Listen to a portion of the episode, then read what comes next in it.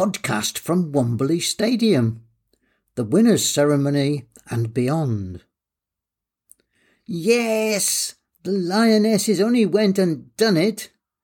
We done it. And without crowd violence or pitch invasion. A pushy interview left gasping as Chloe Kelly, who came on as super sub, dropped the mic saying, I just want to celebrate with my teammates and sing Sweet Caroline. And she did. Slightly clunky awards ceremony. Not the climb to the heights of Wembley Stadium to be greeted by football and English royalty, but rather a hurried gathering on the scuffed pitch for the victors.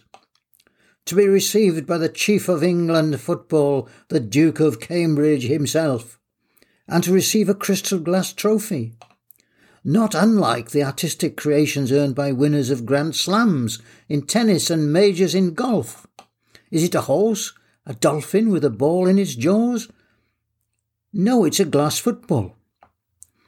Cut to shots of sorrowing German players still on the pitch. Empathy muted by recollection that they have won the tournament eight times already. Back in the studio, a post mortem discussion in the BBC takes the bitter turn as pundits reel out the injustices holding back the women's game, including the media's collusive guilt. Meanwhile, on the pitch, the interviewer, having retrieved the mic, has another interview hijacked by uninhibited players dragging the interviewee back to what looks like a rave kicking off. Ten minutes earlier, five minutes of extra time left, Anyone's game. Winner still in doubt. Then an England corner. The ball ricochets about and is scuffed into the German net. Five minutes of joy dissolving in anxious doubt. Then the final whistle. Collective roar of relief. Yes! Late night headlines cleared of other news. Perhaps wisely, politicians did not intrude on the celebrations. A year ago, the men's team lost a disappointing final marred by crowd violence. Today has been hailed as a milestone for women's football, with the largest crowd and record viewing figures. And the first major international trophy since that unique World Cup victory over 60 years ago. Monday, August the 1st. Afterthoughts. The celebrations must have been up there with that famous World Cup win. Like most people alive today, I can't remember them. Even those of us who were around then remember what they were doing. I was in a Hungarian bar in Upper East Side Manhattan, which was showing the match on a small scale television to a small scale audience of mostly disinterested Hungarians and Germans. Today, the celebrations, as much as the match, dominate the news outlets. Most papers have pull out supplements to keep, and front and back pages exclusively on the football.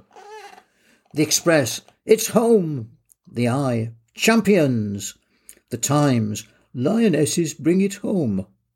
The Guardian, game changers. The Sun, move over, fellas, it's home. The Mail, it wasn't a dream. We did beat Germany in a final. The Star, England 2, Germany 1. Roarsome. Metro. No more years of hurt. Emotion ratings. Simple joyfulness. Pride. Nostalgic pleasure. Nostalgic pleasure beating Germany. Emancipation. Lioness shirtless celebration. Special category for the picture in the mail.